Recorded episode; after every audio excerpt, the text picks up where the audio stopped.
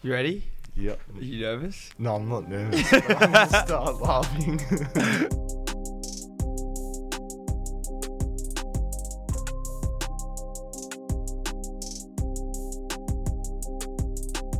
Ladies and gentlemen, welcome back to another episode of the Prime Train Podcast. Now, we've got a very exciting episode today, but before I jump into it, I just want you guys, if you are listening on the Spotify, please give us a 5-star review. That would be appreciated very, very, very much. And if you're on the YouTube, then make sure that you like the video and then drop a nice little comment, maybe something nice in the comments, because we love nice comments.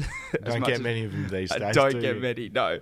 I'm very honoured to welcome to the podcast today, the Prime Potty, Ben Silvagni. How are you today, Ben? Yeah, good, mate. Thanks for having me. Mate, happy no worries. To be here. Can you come closer to you? Yeah, sure. Get in. Sorry, mate. That's legs right. Don't fit under the table. Ben does have big legs. You're a big guy. How tall are you these days? 6'6". What same height as Michael Jordan and Kobe Bryant. So. Not as athletic, though. Not quite. Nearly not quite, though. Who would you say do you reckon would win a dunk contest? You, MJ? MJ. Then Daylight, and then myself. This is the first time I've heard you be humble, Ben. I don't know what's going on. You've got to give the people what they want.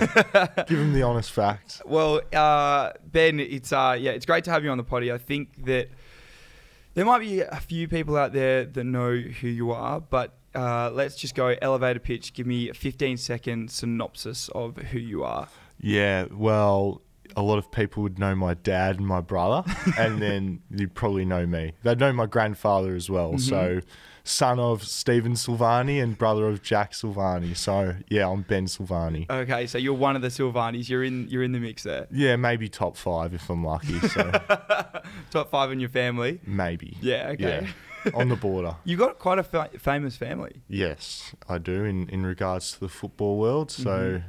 And my mum as well, actually. I was going to say in the Chemist Warehouse world. Yeah, well, and she was on Sale of the Century, so I get a lot of grown-ups coming up to me and saying they remember mum from the show. So, you can't forget about mum either. So she could be top 3 as well. She's definitely. I think she'd be top 2. Yeah, so do I. It was actually funny. I was actually in Darwin on the weekend.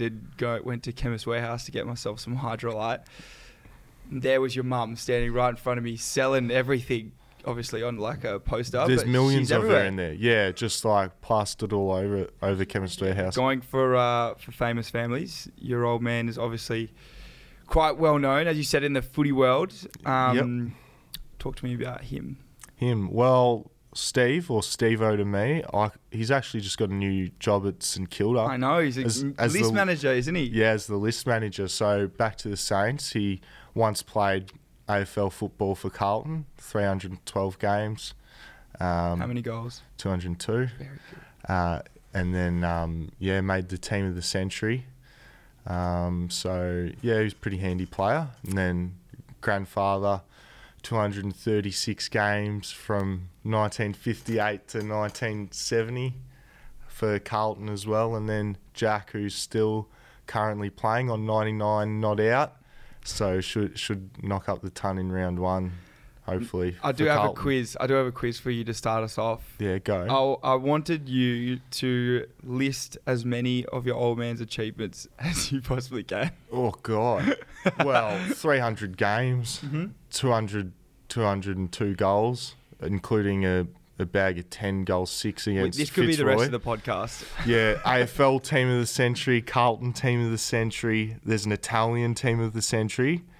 2 best and fairests. There's 5 All-Australians, but it's actually 7 because, it was the VFL and turned AFL. Okay, so that's a touchy subject with him. So mm-hmm. He says 7. So right. I'll run with that. 2 premierships, which are the important ones, and I think he played in like 26 finals or something as well. It's a very, very impressive resume. I've also got here Mark of the Year, and obviously I had another one as well. International rules. Yeah, represented them as well. So, which is pretty impressive. Yep. And obviously Hall of Fame, which is... Hall of Fame. I think he might have gotten best on in one of the international rules or best player of the tournament. Did he play as a goalkeeper? As a goalkeeper, so he must have done all right. Kept a few out of the net. That is very good. Yeah, I remember Dustin Fletcher used to always be the man in the goals when I grew up watching it. It's usually the lengthy full backs, so they chuck them in goals and the lanky ones. Yeah, exactly right. Runs in the family. They do their best. Yeah, not quite. Well, Ben, look, I wanted on that topic of family, I kind of wanted to go through a little bit of your growing up life, because I think that obviously sets you up for your life, later. Obviously you get drafted and you play a little bit of football, and I think that it's a really important journey to go through, because I think that you have so many things to touch on that'll just be really beneficial for a lot of people to hear, and then a lot of habits that I think that you've employed into your life that especially a lot of youngsters going through that similar path will be able to follow and take notes from. So a little bit of your growing up life, you always were in Melbourne? Yeah, always in Melbourne. So, yeah, lived around Kew and Bourne since 2000, since I was born. So, yeah, and been pretty steady there. And we've grown up, gone to school at Xavier, played footy at Greythorn Falcons and Kew Comets. So, never really deviated too far from the house. Two brothers, an older and a younger, Jack and Tommy, both good people. Who was the better footballer growing up? I think they would be happy to say that I was the best junior. Yeah. I was a little bit bigger. I wasn't a man child. I was just a bit taller. But yeah, doesn't really mean anything. Jack's still in the league, and I may have been out of the system for a few years now. Yeah. Still kicking it.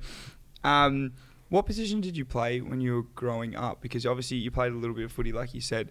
You were Xavier College, and then did you do a bit of NAB League? But at Oakley Chargers. So like growing up through as a real youngster, I actually played in the ruck and just was kind of that extra midfielder, and then eventually progressed to a forward. And as I got to Oakley and Vic Metro, they needed a defender, and they saw the last name and thought, Dad's a pretty handy defender. We'll chuck him down back and. Unfortunately, I played all right, and I've been a defender ever since. So, do you reckon that last name? Do you reckon that helped you a little bit throughout your junior career, or you were always a good enough footballer to make those teams? Well, it's noticeable, like on paper. Like Dad was a recognisable player, and Jack was in the league as well while I was coming through the ranks. So, people see it and, are able to put two and two together. But I think at the end of the day, I'd put in a body of work to make myself good enough to get to the league or get drafted at least. So, your name can only take you so far. But if you're not good enough, you're not going to make it. So I think that's, the end of that argument of people saying you only got drafted because your dad. Because, there's the argument where, your dad was the list manager, but in his contract he had, you can't have any involvement with your sons. And we were coming through the ranks while he'd just started being the list manager at Carlton. So it was up to the other list managers and recruiters to make their own opinions about us. And, Jack had a really good national championship game where he kicked 6 goals or something against WA, put him on the map, and then I played a role as a lockdown defender, which made Carlton say my name on draft night. So what was it like, the process of getting drafted? So your draft year, the year that you were meant to get drafted, you had an injury? Yeah, probably just over halfway through the year. So what injury was that? My thumb. Yeah, my thumb was broken. There was something wrong with the tendon or something. How long were you out for? Good question. I remember I was in a splint for that long. I had, even once it was healed, I still had to wear it. So I can't remember how long I was in that. That was like, I reckon I was in this splint for like 4 or 5 months, but I reckon I couldn't do contact for probably 6-7 weeks maybe. Like it was gone. And then like all the muscle I'd built on my right side, because I couldn't lift weights. You're looking like Rafael Nadal with the one arm. Yeah, exactly right. It was starting to wear away. No good. Yeah, because I first did it at Vic Metro training Campbell Brown actually broke it. So shout out to him. Yeah, shout out to Campbell Brown, the dog. He's a known hard nut. He's a good man. Just tell him that. Don't tell him you told him you're a dog. I did see him out one night and he wasn't facing. We saw him in Noosa. Do you remember? Yeah, we did. I saw him one night and just, you know, said, "You broke my thumb, you dog."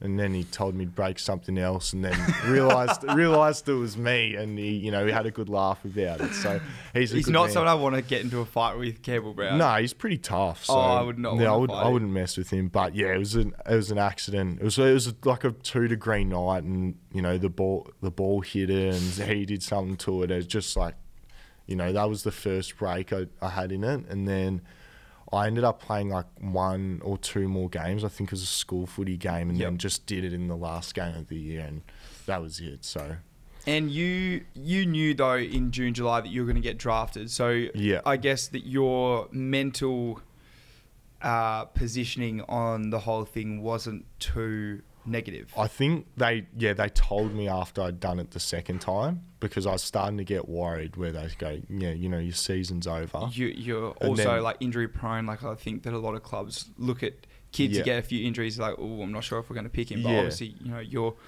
you probably had already set the foundation before that. Yeah, correct. So, yeah, I hadn't really had too many injuries before that, and then this happened. But, yeah, they were lucky enough to tell me that, you know, things go your way, you're around, we'll pick you up. So that was good of them, and you know, it removed a lot of the stress, and I said you can focus on your studies now. Did you focus on your studies? Yeah, I did. No, I saw in your face just then that you're lying to me. I did focus on my studies. How hard did you focus on your studies? Really hard. Yeah, okay. Or you should study really hard. I don't believe anything. I got a degree now, so it doesn't matter.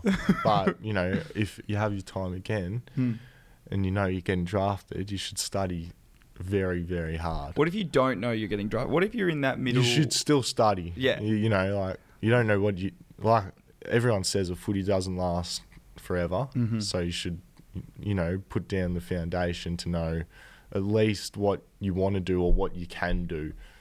Do you feel like you got a bit of benefit out of that during footy, you know, during that end of year 12 where you were like, I'm going to just focus on study here instead of my footy? Yeah, I did. I thought I studied a lot harder than what I did, but obviously it didn't go my way. Why do you say that? Because ATAR's not everything, but I didn't get the ATAR that I wanted. Mm-hmm. But I made up for it at uni and whatnot. Like I studied all throughout the time I was playing footy, so it's not like, oh, I didn't get the score I want, I'm an idiot. Mm-hmm. You know, I'm never going to try be smart ever again. For this one particular year, my studies didn't go my way. So your studies didn't go your way, or you didn't study hard enough? Through no fault of my own, they didn't teach me the things I wanted to be taught. So it couldn't have been their fault. No, it couldn't be your fault. No, it wasn't my fault. No, it was definitely my fault. Like, it's a hard year to balance. Like, you know, like I told you a bit about what my schedule was looking like. They're long days. Get home at 8:30 after, you know, 6 or 7 hours of school and heaps of training. The last thing you want to do is study. So a lot of the time I was going off natural ability or natural smartness.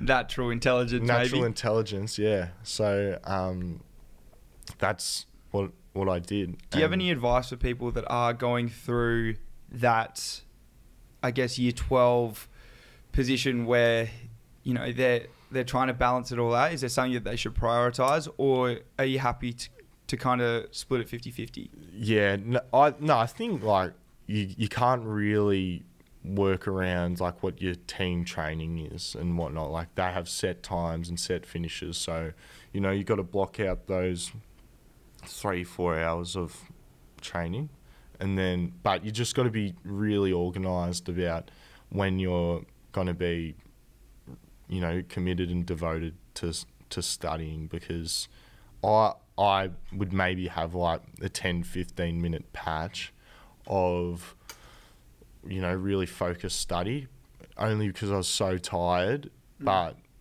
and then, you know, the 45-minute break, and that's not the way I should go about it. I should have maybe gone 30 to 40 minutes of really intense study and then have a spell after that and maybe go again. If you could have your time again, would you have changed anything in that year? Would I? Apart from the injury, because you can't change that. Would I have?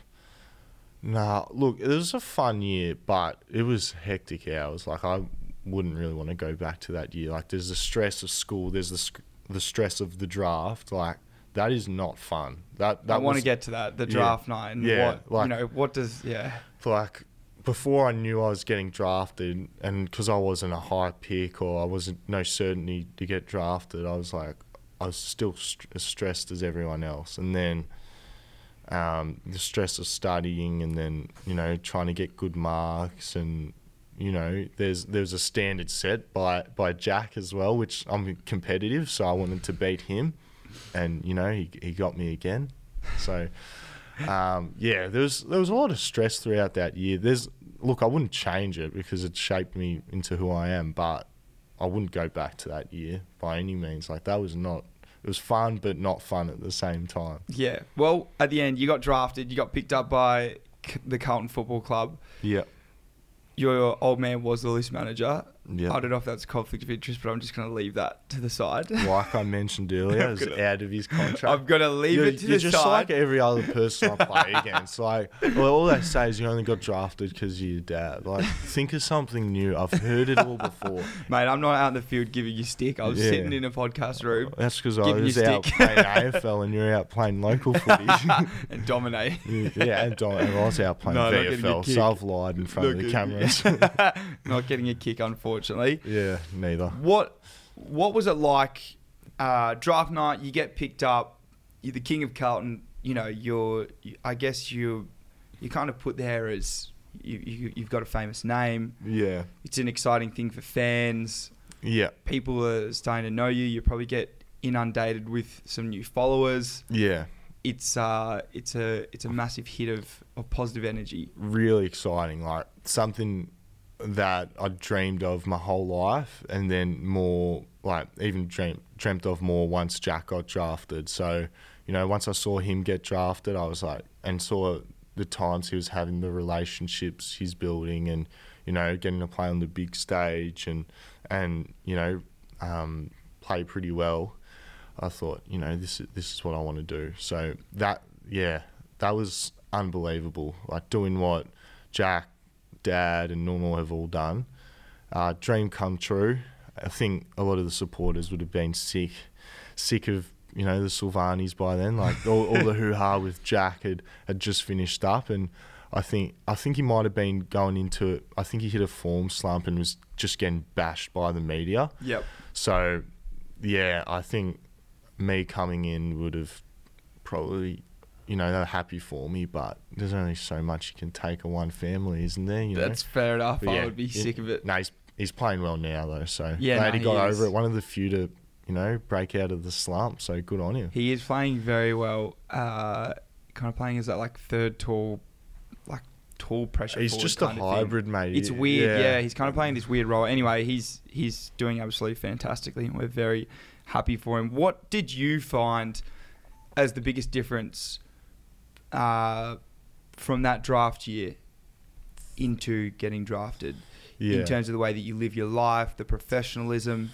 Yeah, like it's a job. Like it's hard to explain. Like you think growing up, you're just playing footy for fun, and you want to get drafted and play AFL, but everyone takes it as seriously as you, and I think every AFL player was that guy who took footy too seriously at junior level and local level, whatever. There's nothing wrong with that. No, and there's nothing wrong. I was definitely that person, but then everyone's as serious as you, so there's meetings and all that, and the bodies are huge. Like I've come in as an 18-year-old fresh out of school, and like I said, I'm maybe 80 kilos, and then trying to play as a key position player against Jacob Wiedering, who's 180 kilos. Like, he's enormous.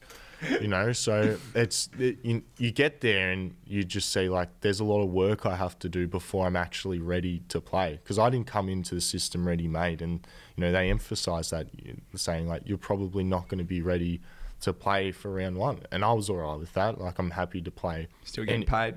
Well, it's not about the money, mate. Like, I didn't care about the money. I was just happy to be there. So I just knew there was a lot of work I needed to do. And, I had to put on a lot of weight. I wasn't that fit. So I thought I was, but I wasn't as fit as I needed to be to play AFL. So I didn't really get that sorted until my second year. And, I started to put things together, I thought, in my second year before I got delisted. Mm. So what did you do with your diet there, because you said you had to put on a little bit of weight and you probably did in that first year? Yeah, it's actually great because you're just encouraged to eat. What kind of things were you eating? I wasn't really big on, like, I didn't really eat bad foods. Like, Mum was really good because obviously she's, you know, married to Dad and had to cook for him. So I've always actually eaten a pretty good diet. It just, you know, more. I just needed to eat more. So I'd get home starving, you know, smash my face full of whatever Mum had whipped up, and then, you know, I'd be off to bed and do it again the next day. But it was, I just encouraged to eat, and that was it basically. Like 7 serves of protein, I think I needed a day, of 30 grams. Wow. So that was like tuna. There were bars. We made shakes. And that was hard actually to keep up on, like 210 grams of protein. It's a lot of protein. Yeah, I don't even think anabolic Gay would have that much. So well, that is a hell of a lot of protein. That actually segues perfectly into if you guys are wanting some more protein into your diet, then you can go and check out our supplements, which are online. You can also go check out any of our programs. We also have Prime Train Apparel as well, so make sure you go check that out. If you use the code podcast, you will get 20% off. I'm pretty sure I've sent you some of the products. Yeah, it's fantastic. I've given you some vanilla protein. Delicious. And doesn't even taste like protein. It's like a milkshake. Yeah, I do love a good milkshake as well. We're a big fan. Yeah. So make sure you guys go check that out. Like I said, use podcast, the code podcast, to get 20% off.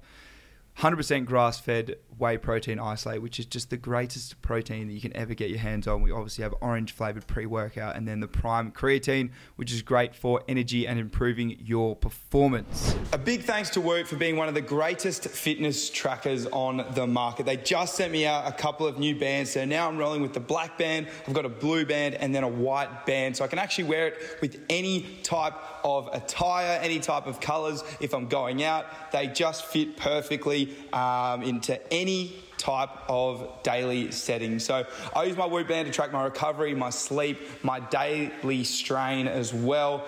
It's also got a new feature where you can actually monitor your stress, which is absolutely amazing. So make sure you guys go and check out Whoop ASAP, because they are the greatest way to track any of your fitness sort of stuff. Bugger off with that Apple Watch, bugger off with that Garmin. It's time to get yourself a Whoop to keep up to date with everything that's going on inside your body. Gee whiz, I'm good at that, aren't I? Yeah, you rehearsed that a few times. I actually haven't. I don't know. It's pretty good. Thanks, mate. I'm impressed. Thank you. I've had a couple of goes on previous podcasts, but I'm feeling very smooth with it. Yeah, that was good. Thanks. All right, moving on.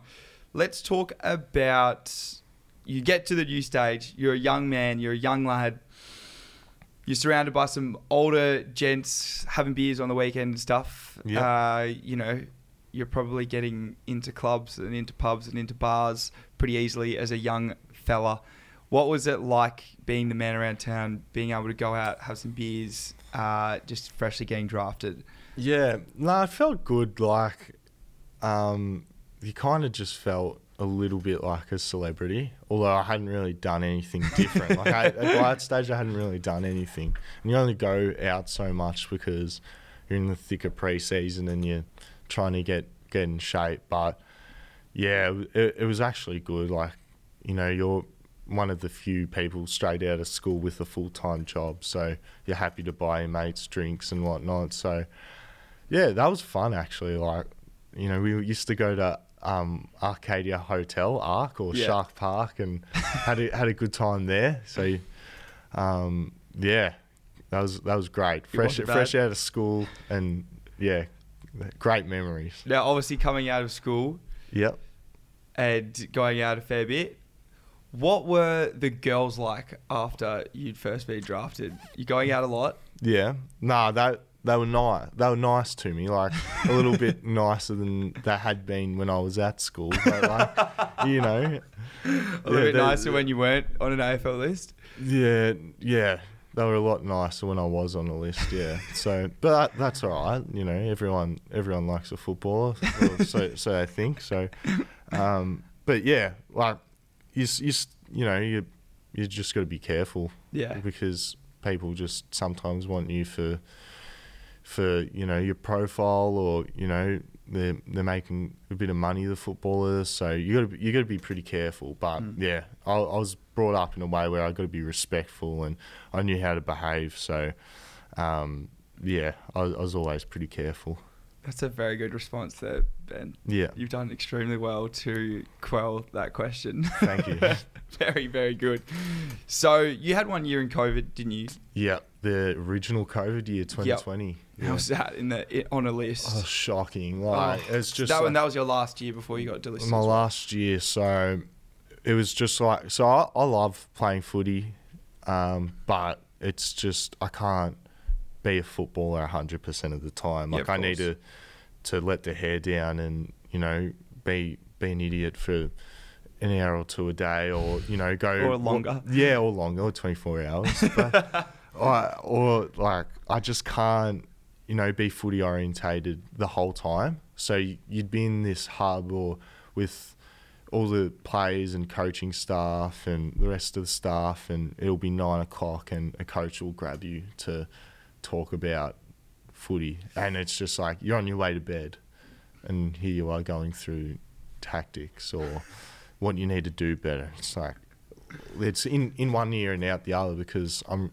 you know, at this stage of the night, I don't care, because I've listened to what I need to do today. I've had my fix of footy, and I just can't be a footballer for the rest of the night. I just can't comprehend anything that's going in.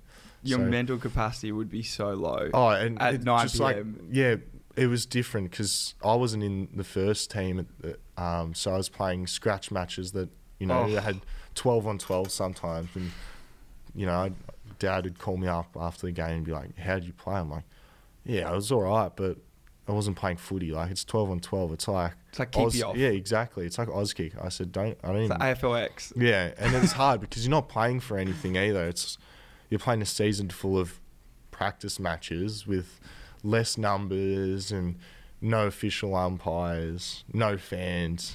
It's just, it was weird for me. But in saying that, I did go out. I thought I played pretty well, and I had a good time. It was just, there was no light at the end of the tunnel for me, because the people whose positions I was competing for were Jacob Wiedering and Liam Jones, and you know, they were dominating at that stage. You played a little bit forward though, didn't you? I did, but I started playing pretty well down back. So all the development coaches were getting around me, and I just wasn't hearing much from AFL. So, you know, and I wasn't hearing anything, and we were in the hub, and, you know, I saw the coaches a million times a day. So, yeah, there wasn't much communication, but, you know, that's about it. You know, I did what I could, and it didn't work out. It's... Look, the one of the big reasons I wanted to get you on for this chat is because a lot of the time we have these kids that expect to be Chris Judd, or they expect to be Dustin Martin, and they think that it's normal to be able to spend 15 years in this system. But like, the reality is sometimes you get drafted and, you know, it's a lot of your life, but sometimes you only spend 1 to 3 years. I think that's the average. Like, I think 2 years is like the average of what people generally spend in the system. So yeah, I think, you know, moving forward, and then you have eventually the delisting at the end of that COVID year, which obviously would have been heartbreaking for you. Yeah. But like, how did you kind of manage that and work through that? Yeah, I was lucky. We were in Queensland. Like, I, you know, had my exit meeting, and then I drove up to Noosa, so they, you know, I was out of the hub then and didn't have to, you know, isolate from anyone. I could live like a normal person, so that was refreshing. But I was on the phone constantly to mum and dad and my close friends, because it's, you put a lot of your eggs in that basket to play AFL, and then, you know, in the blink of an eye it's taken away. So, and then you get all these emotions and feelings, and as if like, well, what do I do now? Like, I haven't finished my degree, I'm in Queensland, Melbourne's in lockdown, what do I do? So, you know, I kind of just enjoyed myself for 2 or 3 weeks up in Noosa, and you know, mum and dad have a nice place up there. So very nice place. We like it. Yeah, up there. We do like it up there. So that was good and that was refreshing, but hadn't seen my family and other than Jack in however many months. So I eventually went home, sat out the rest of lockdown, and I ended up just churning through my uni, and I was lucky just to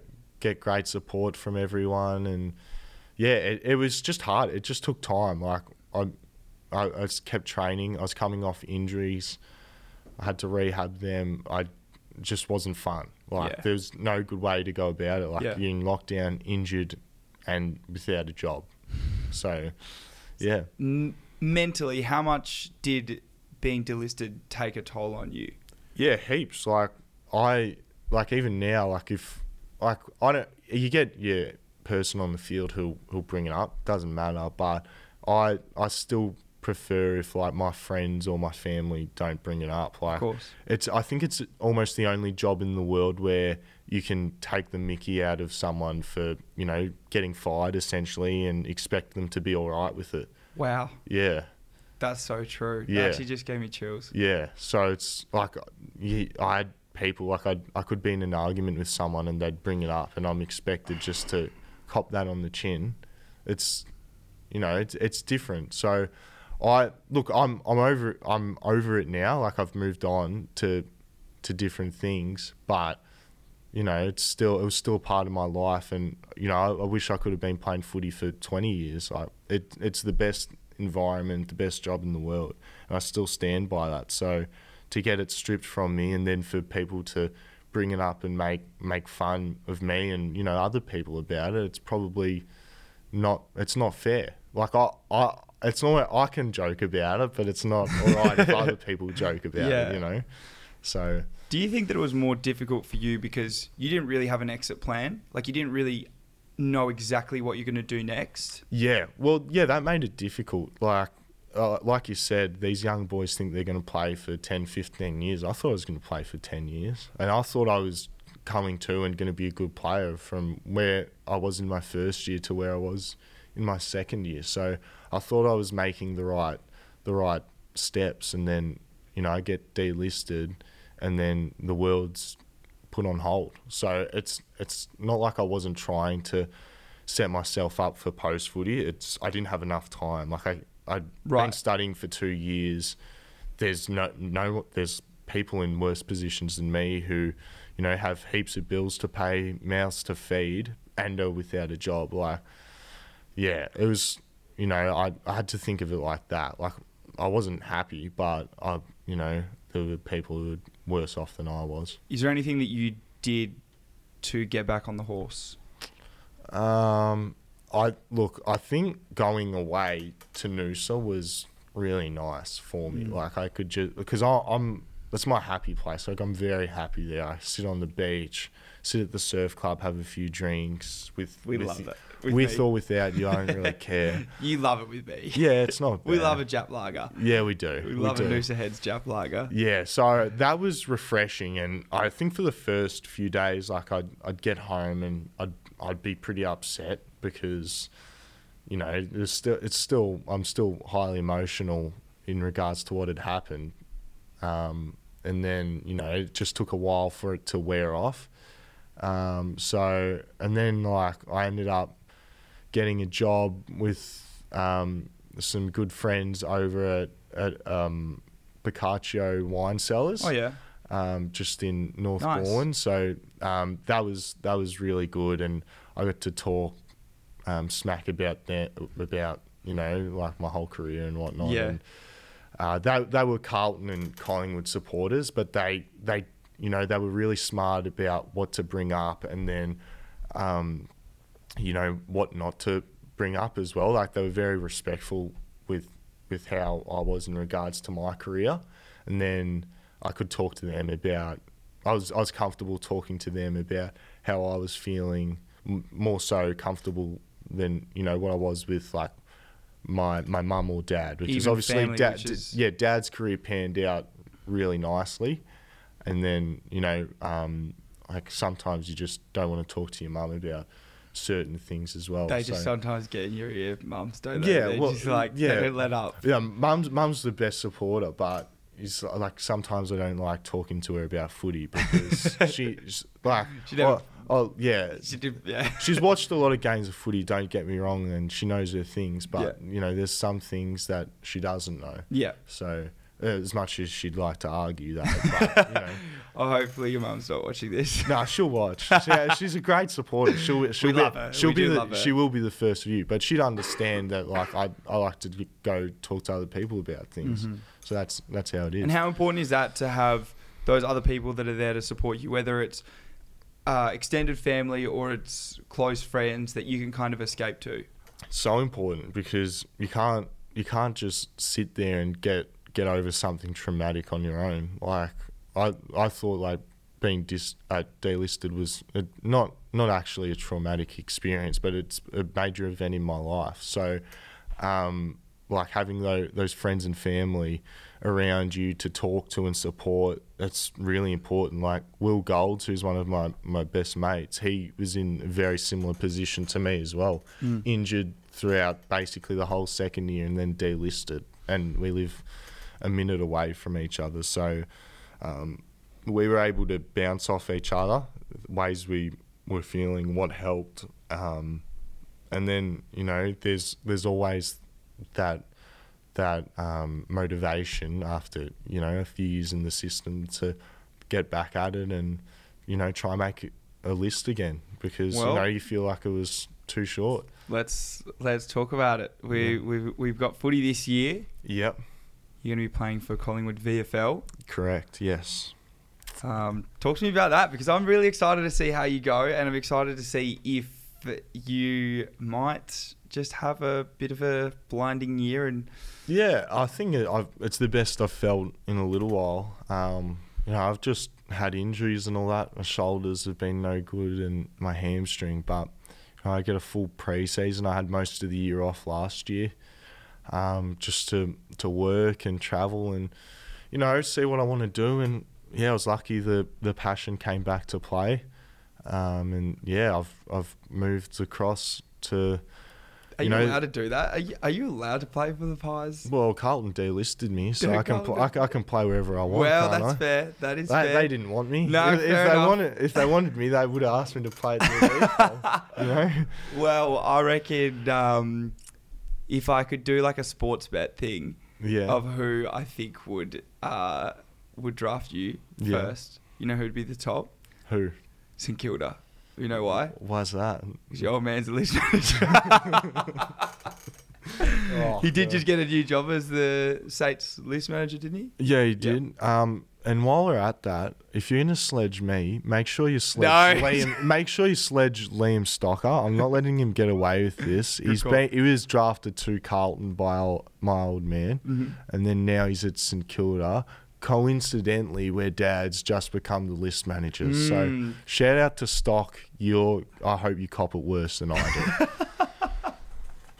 Shout out Stocks. We can't be having that, can we? Nah, can't be happy with that. It was Dad treating some random kid from Hampton better than his own son. Like, come on. Must be in his contract. No more Silvagnis. Can't draft Silvagnis. That would be the first thing written down, I reckon. Is there anything that you reckon is stopping you from getting drafted this year? And what are you going to do to combat that? Look, it's not a matter of me like going out of my way and setting a goal to get drafted again. It's like I'm happy to play as you know at the highest level I can, whether that be VFL or AFL. Like I want to play in a team that wins. I haven't played finals since about 15 or 16. So I want to be in a successful team and I want to perform to the highest level I can. And then, you know, if I'm able to do that, you know, who knows what happens. But, you know, I've got a life outside of football now, which, you know, when you're an AFL footballer, you'd be very careful about how you balance yourself. You know, as a VFL player, you can, you know, be a bit less careful and, you know, you can spend more time out doing what you want and, you know, like an equal amount of time training and playing VFL. So, yeah, I'm just going to play it by ear and see how I go. I'm not phased if I do or don't. Like, if I do, awesome, I'll be wrapped, but it doesn't define me anymore. So, do you reckon that's like an Australian culture thing where it's like, I'm not going to come out and say I want to get drafted because I'm a bit worried about what people think of me? Like, because I don't know, that's just something that... Well, it's like, for where I want to be in life, if I'm setting up, if I'm like aiming to only get drafted, what if I don't? Yeah. You know, like I have to do other things to be able to live the life I want to live. Mm-hmm. You know, so with my real estate and advocacy business, I've got goals for that, which I'd almost much rather tick off than, you know, getting drafted. But if I get drafted, I'd still like to, you know, tick them off as well. So I think right now where I am in life, I've found a good balance of what I want to do, mm-hmm. which I wish I could have done it earlier when I was playing AFL, but I was so young. I didn't have that experience, that education that I did. So I just think if you're only aiming to get drafted, then you're almost setting yourself up for failure in the future. Like, you should always have something else going, whether that be like study or, you know, part-time work, experience, like studying a trade or whatever, learning a trade. Like, it's you have to do something else, because you realise as soon as you're out of the system, you're almost like a number. So there's a lot of people who suddenly don't care about you. And don't get me wrong, there's a lot of people who do care for you and like you for who you are and the player that you were or the person you were. But, you know, a lot of them don't, because at the end of the day, it's a business. Mm-hmm. So, yeah, that's my view on it. Far out. Mate, you're actually spitting some nice little... reels and shorts for you. Yeah, well, I've had a long time to think about it. No, you know, that time in Noosa, I was sitting on the beach on my own, contemplating. Well, yeah, I was just thinking. I'm like, oh, you know, wow. Yeah, I've got my own views of separate things, but to be fair, the AFLPA have been really, really good. Like, they are setting me up, and you know, they've been helping me with my education and. Setting me up with connections and contacts. Wow. And, yeah, they're really good at helping players for life after football. So, yeah, it's not all doom and gloom as I've made it out to be. Like, no. I've had the best time of my life when I was on a list. But, you know, it's that period when you're off a list and you start to feel like nothing. It's like, you know, I could have been treated better, or... this could have been done to make my time more pleasant, or my transition from AFL player to real world person. Something to fall back on. I think. Exactly, like, right. You know, you're doing some pretty great things now though. Like you said, you've got yourself a little bit of a real estate business that you're working it through. Yep. Which is going great. Yeah, going well. So, yeah, I've been doing that for about 6 or 7 months now. And, yeah, it was hard to find what I liked post-football, because, like I said before, I've put a lot of the eggs in that basket and wasn't sure what I wanted to do, like a lot of young men and women.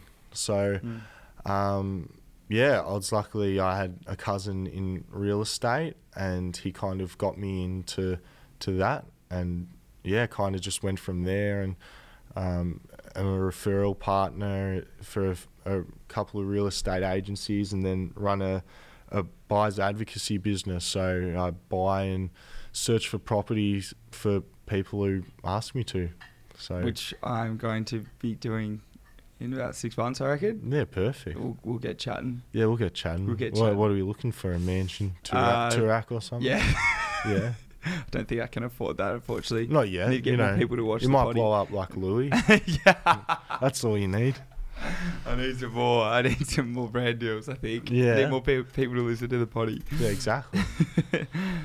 I've got some interesting questions here from a few fans. Of fans? Or my fans or yours? Well, I think that they're my fans, but I think that they're going to become your fans. I hope so. After this podcast, because you spit some very good knowledge for us. First question that I've got. Yeah. What are your tips for... Why are you laughing? Because I don't know what your fans could say. I'm a little bit worried. There was some stupid questions. Any more questions about like any of that sort of stuff? Just don't ask it. Anyway, I've had some stupid questions. I did hear them as well. Tom's fans need to pull their head in. Yeah, come on, guys. I've got your Instagram account handles. I know you are. Tom's mum sees his DMs. Yeah, exactly. She actually organises all of my DMs. On the Prime Train account, not on the other one.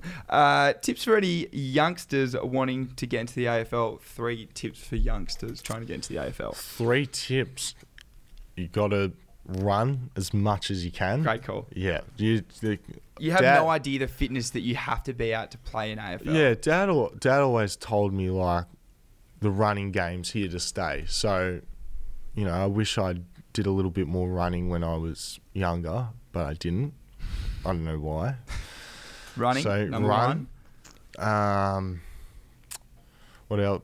Practice your skills as much as you can before and after training.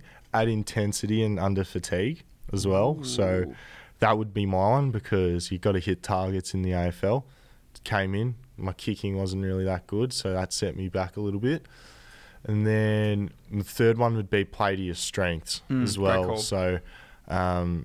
yeah, I'd say play to your strengths, because, if you're good at one or two things, that you'll probably become a good player. It's a really good call. I think that note that you always say is like play to your weapon or play to your strength, like you said, because that can literally be the reason for you getting drafted or not getting drafted. Like, I know a lot of people get drafted just because their weapon, let's say, is their endurance. Yeah. Or their weapon might be that they're a fantastic ball user, and you can literally get drafted off just that one thing. Yeah, a lot of people say, oh, he only got drafted because he's an athlete. So what? You got drafted. So what? Drafted. Be an athlete. Exactly. Or he only got drafted because he doesn't miss a kick. Mm.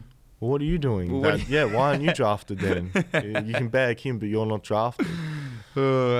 Are you single is another question that I got. No, I'm not. Oh, nah. Damn. No. I had so many. Got a beautiful girlfriend, so stop. Don't DM Tom. Stop DMing me. Yeah, don't DM him. Cairo, stop DMing Ben. Shout out to Cairo as well. A year and a half, very happy. Wow. Yeah, not going anywhere. Yeah. Big fan of the podcast as well, I know. Yeah. Well, she's only little, so she's a little fan. She's tiny. She's tiny. She will definitely become an avid podcast listener after she will. This. Very. Talk to me a bit about her, because she's kind of low-key famous. Yeah, low-key. So she's big on TikTok. 400K, 500K? I don't know. You'd know more than I would. Like, I don't know. I don't do TikToks. I've cancelled. I just do podcasts. Yeah, so she's a good mover. She can dance. She's pretty good looking, I reckon. I'd hope so. She's got a good personality as well. So I think it's a mixture of all three, and she gets her fans for, her personality, her looks, and, the way she moves as well. So, and I think also they might like her hair. I think she's got very luscious hair. Do you reckon that they follow for the relationship content? Yeah, actually, I've gone viral a few times. Yeah. You mean you've both gone viral? No, she might have had a few videos that didn't go so well, and then puts me in them, and then, it'll blow up. So there's a lot of people comment on our height difference, so they like that. Yeah, 40 something centimeters, 43. That I think is a lot. Yeah. Now you guys have been together for a year and a half, which is a long time, and she's had some pretty massive DMs come through. Correct. Yeah. From some famous people. Yep. Tiger, I think one. Yeah. Do you have any tips for a successful relationship? Because I mean, you guys are steady and strong. Yeah. So just be a better bloke than Tiger, basically. It's not that hard. Like, there are plenty of blokes better than me, but not Tiger. I still got Cairo. But yeah, if Tiger's listening, like, free tickets. I know you're hearing.